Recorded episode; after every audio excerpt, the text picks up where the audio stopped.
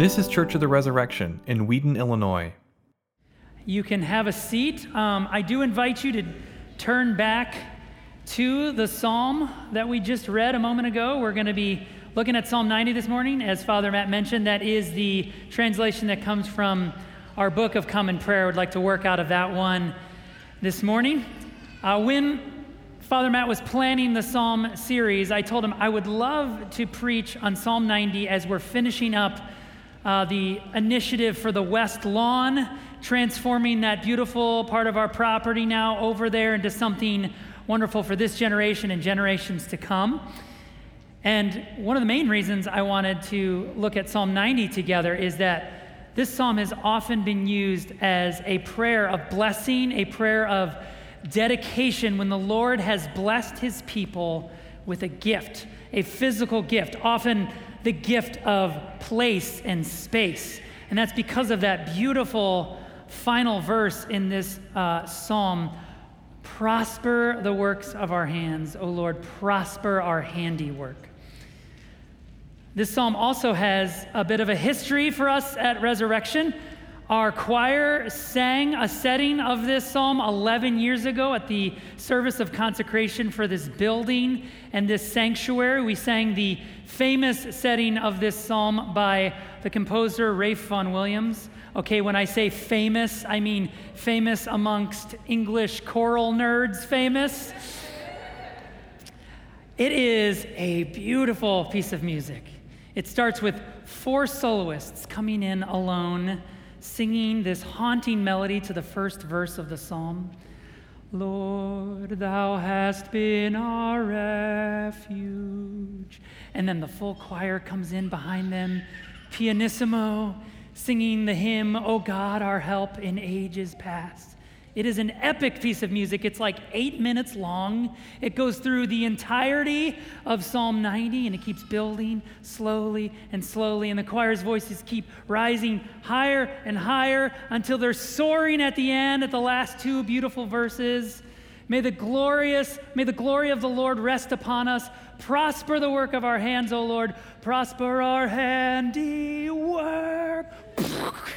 There's no explosion really at the end. But it feels like that moment, you know, when the national anthem is sung, and right as the soloist finishes, three fighter jets like fly over their head, and the fireworks go off. But it's even better because it's the Bible. So after we sang that at the consecration service, one of the choir members reflected back to me, you know what? In that moment, we were singing that the Lord has been our refuge from generation to generation, and it just felt tangibly real. He has been the refuge of Church of the Resurrection for generations. From that generation, those generations back at the original building on Route 59, for the mobile church generations at West Chicago High School, Wheaton College, Glenbard West High School. And here we were in that moment, and the Lord had given us a, perfect, a permanent place of refuge and our prayer was that He would prosper the gospel work of our hands in this generation and for the generations that would follow us in this place. That service was a really, really powerful moment in the life of our church. And I remember as I was working with the choir to prepare Psalm 90, this thought struck me, and it struck me again as I was looking at this text this week and that is that there is a danger. You have to be careful of not doing what I would call a cursory reading of Psalm 90, where you sort of really enjoy the first two verses, then you kind of quickly gloss over the whole middle, and you enjoy the last two verses. That would sound something like this Lord, you have been our refuge from one generation to another. Before the mountains were brought forth, or the earth and the world were made, you are God from everlasting and world without end. So show your servants your work, and their children your glory, and may the grace of the Lord our God be upon us. Prosper the work of our hands. Oh, prosper our handiwork. Isn't that a lovely psalm? Let's go home. Unfortunately, Father Matt titled this series Prayers for Real Life. So I think we're going to have to deal with the middle 13 verses, which have a very different tone. So, commentators actually refer to this psalm as a communal lament. And as, as we read it, maybe you notice it's a lament over the sobering reality that our lives are brief and they're often full of sorrow. Look at verse 10. The days of our life are 70 years, and though some be so strong that they come to 80 years, yet is their span but labor and sorrow. So soon it passes away, and we are gone. It's very cheery stuff. So, kids in the congregation might be thinking with that verse, oh, 70 or 80 years, that feels like a really long time. Well, I think you'll slowly start to learn that over the course of your life, each passing year feels like it went by a little faster than the one that came before it. So, we're going to walk through the whole psalm, Psalm 90, and follow the path of lament. Because it's, the, it's only by that path that we actually understand fully that this prayer for blessing it can only be fulfilled through the death and the resurrection of Jesus. So we're going to dive in, and here's a simple two part outline for Psalm 90 for you. In the first half, verses 1 through 11, the end of the story has already been written. And then in the second half, verses 12 to 17, therefore, live with that ending in mind. The end of the story has already been written, so therefore, live with that ending in mind. So, if you were reading this out of a Bible, you'd see that there's a header at the top of Psalm 90, and it says, A prayer of Moses, the man of God. Now, some scholars would argue that simply means that it was written in the style of Moses. But there's really no conclusive evidence for us not to just take the plain reading that is actually there, that this was the prayer of Moses himself. And I think Psalm 90 fits perfectly within the point in Israel's history when a whole generation would die in the wilderness, and then the next generation would sense the need to seek God's favor as they approach the promised land. And what's cool is if this is the prayer of Moses, that makes this the oldest of all the Psalms. So in the first two verses, Moses begins by acknowledging the Lord's character and his nature, which he's then going to use to contrast to our character and our nature. Lord, you have been our refuge from one generation to another. That word refuge could also be translated as dwelling place. At this point in Israel's history, they have never had a home, they have never had a physical place of their own. But Moses acknowledges that it is the Lord Himself, He who can never be taken away from them. He has been their refuge, their dwelling place amidst their years of wandering. And then, and then the phrase in verse 2 You are God from everlasting and world without end. This speaks of the Lord's eternal nature. He has no beginning, He has no end. We pray a very similar prayer that's based on this verse in every service of morning prayer and evening prayer. And then comes the shift, right? In verse 3. You turn man back to the dust. You say, Return, O children of men. So the Lord has no ending, we do. We are going to die. We're going to return to the dust. That phrase probably reminds you of that moment, right, in the Ash Wednesday service when the minister takes the ashes, makes the sign of the cross on your forehead, and says, Remember that you are dust, and to dust you shall return. Repent and believe the gospel.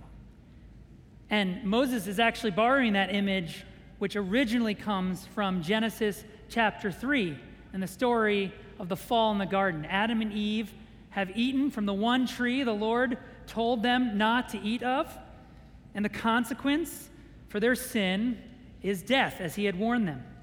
And so, as part of the curse that comes afterwards, the Lord says to them, Remember, oh, for you are dust, and to dust you shall return. So, right away, Moses, by this image, links the fact that we are going to die to the curse of sin.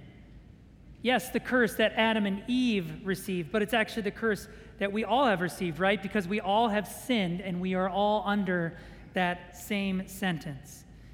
And Moses makes it clear that there is no way of hiding the reality of our sin, any of it, from the Lord. Look down at verse 8. You have set our misdeeds before you and our secret sins in the light of your countenance. So when I was a kid, me and my friends were having a sleepover, and we decided that we wanted to sneak out of the house. Please do not tell my mom this story. So we snuck out, and we're, we thought we were so crafty and sneaky, we were going to run down the street to our friend's house. We we're going to sneak around the back of his house, kind of tap gently on his window and say, Come on out with us.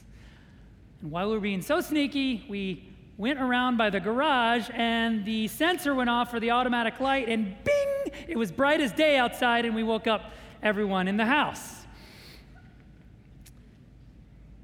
So, I just lost my place.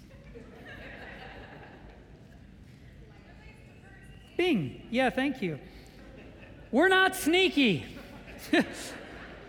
the Lord sees every one of our sins. And each of us are under the curse of sin. Each of us is going to die. There's an old headline from the satirical news source, The Onion, and it reads World death rate holding steady at 100%. and the, the journalist notes death, a metabolic affliction causing total shutdown of all life functions has long been considered humanity's number one health concern. Responsible for 100% of all recorded fatalities worldwide, the condition has no cure. So the end of your story is written. Someday, don't know what day, you will die. And this is what leads to the heart of Moses' lament. He laments the brevity of life, how quickly it's passing away. And he gives several images for this, uh, especially verses 4 through verse 10. And he bookends these verses with two specific amounts of time that he notes. In verse 4, he starts with talking about a thousand years, which could, in fact, be a reference to Methuselah, if you remember that guy who had the longest recorded life in the Bible of 969 years, almost a thousand years. And then Moses finishes in verse 10 with talking about the average human lifespan 70 to 80 years.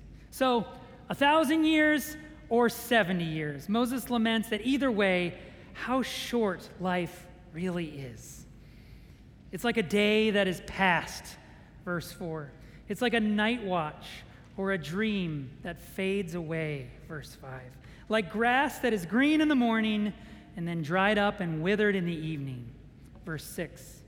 In the end, our years fade away like a tale that is told.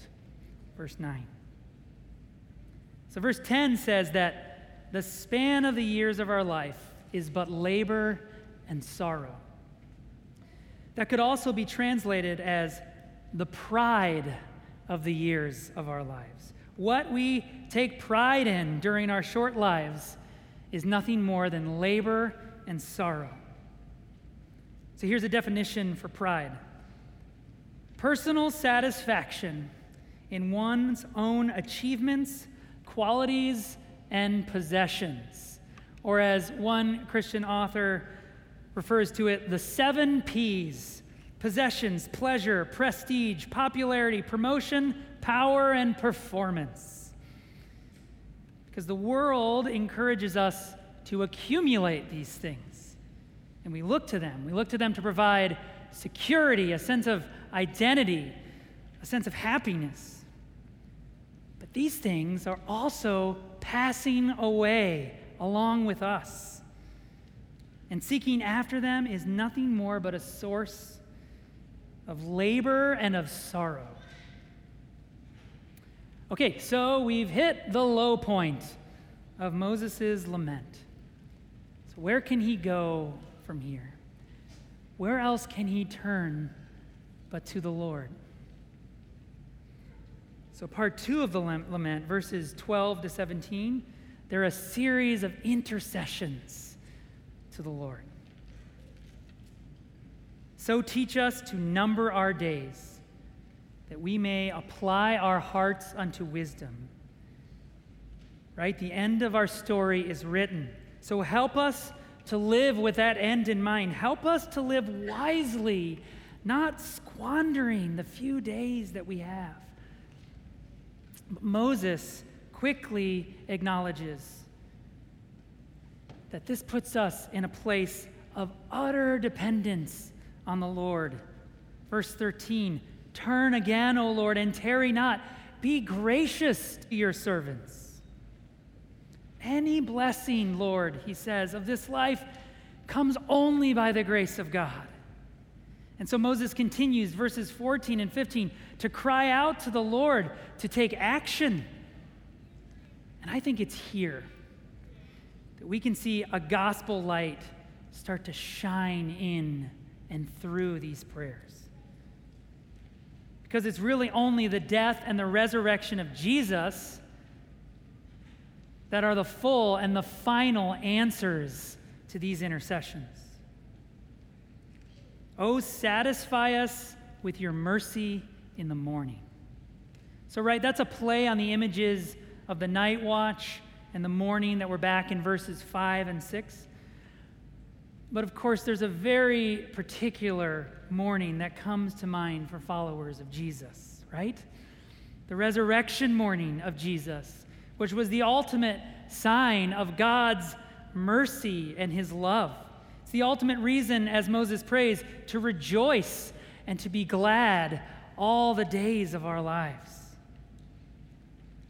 And then, comfort us again according to the measure of the days that you have afflicted us. So, in an earthly sense, this prayer, it wasn't going to be answered for Moses and his generation.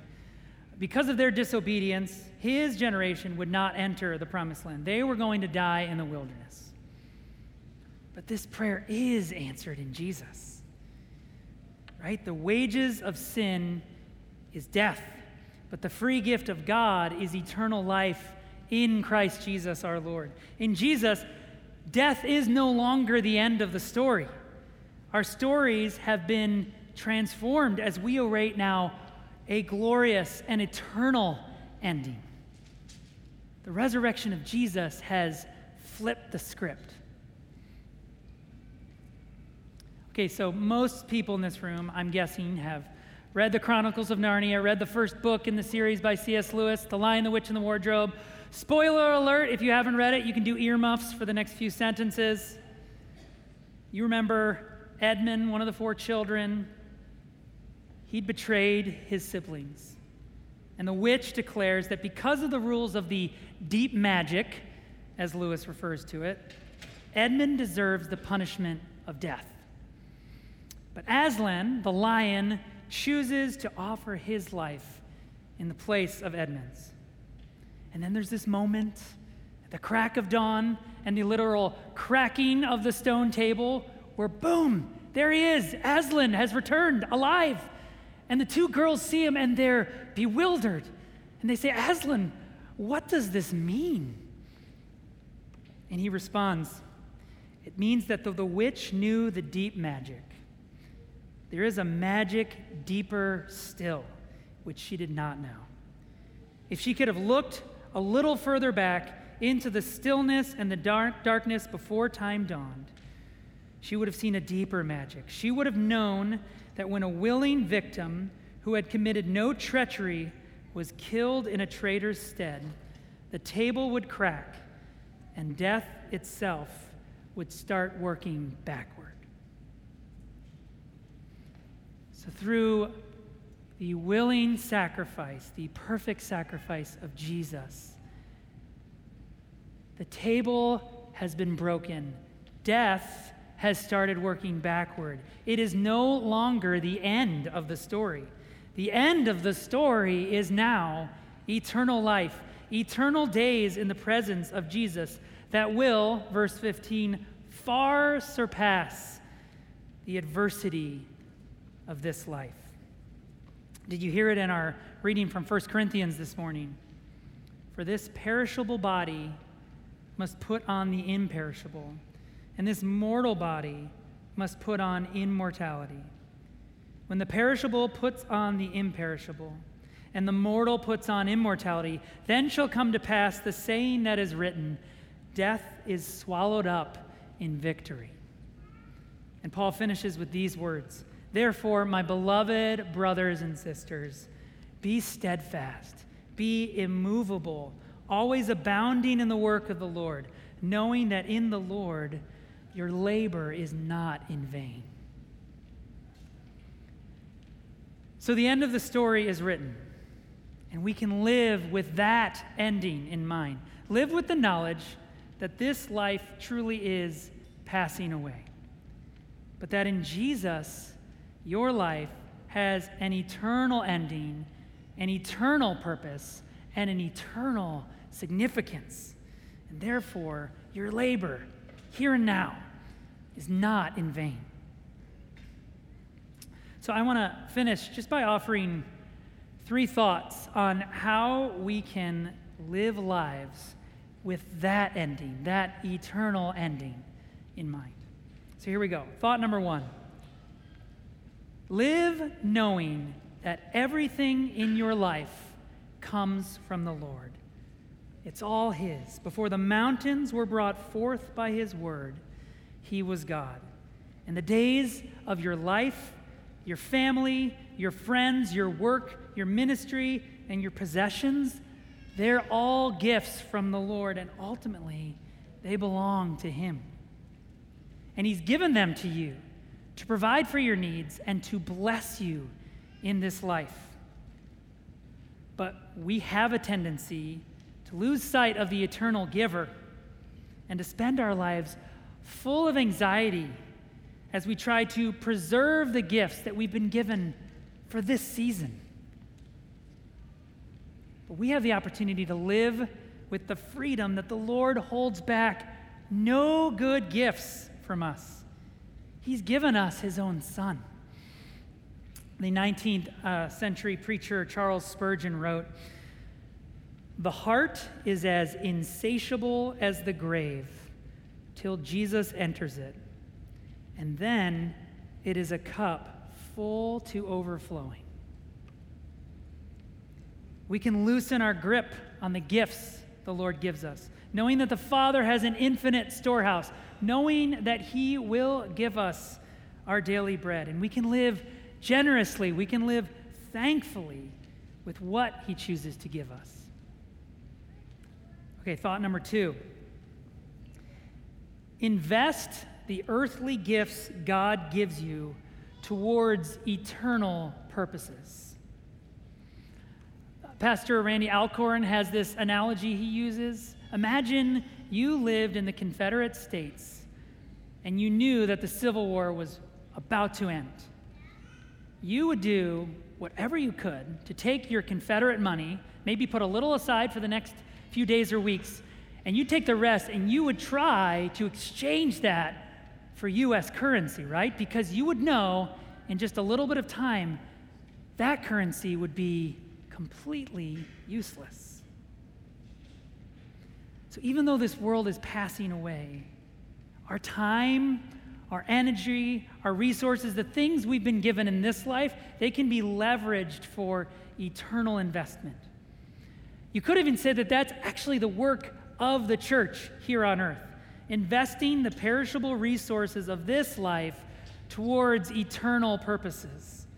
The work of prayer and discipleship and mission and generosity, these things can reap eternal rewards in the kingdom of God. All right, third and final thought. Invest the earthly gifts God gives you towards the next generation. I love picturing Moses praying Psalm 90 at the end of his life. He knows he's not going to enter the promised land. And he starts his prayer by proclaiming that the Lord has been the refuge of generation after generation. And he finishes his prayer by praying a blessing over the generations to come. The ESV translation, actually, the ESV translation of verse 16 reads, let your work be shown to your servants, and your glorious power to their children. So every generation in the church has the same opportunity to choose to give their lives in service to the ones that will come after them. Investing in those who will carry on the gospel work long after we are gone. That's actually what you're doing every time you serve our res kids, our res youth. Every time you send out and support a new generation of global missionaries. Every time you help send out a new church plant. And yes, every time you invest your resources in our church property for the sake of this generation and for the sake of the generations that will be coming after us. And that's what previous generations did for us, right? That's, that's why, we're, why we're here today. That's why we're followers of Jesus. That's why we're here physically in this space. And we can dedicate the labor of our lives to the eternal and glorious promise that the Lord has, even though this world is passing away. In Jesus, there is a glorious ending to the story. So may the Lord and the grace of the Lord be upon us. May He prosper the work of our hands. O Lord, we pray that you would prosper our handiwork. In the name of the Father, and the Son, and the Holy Spirit. Amen.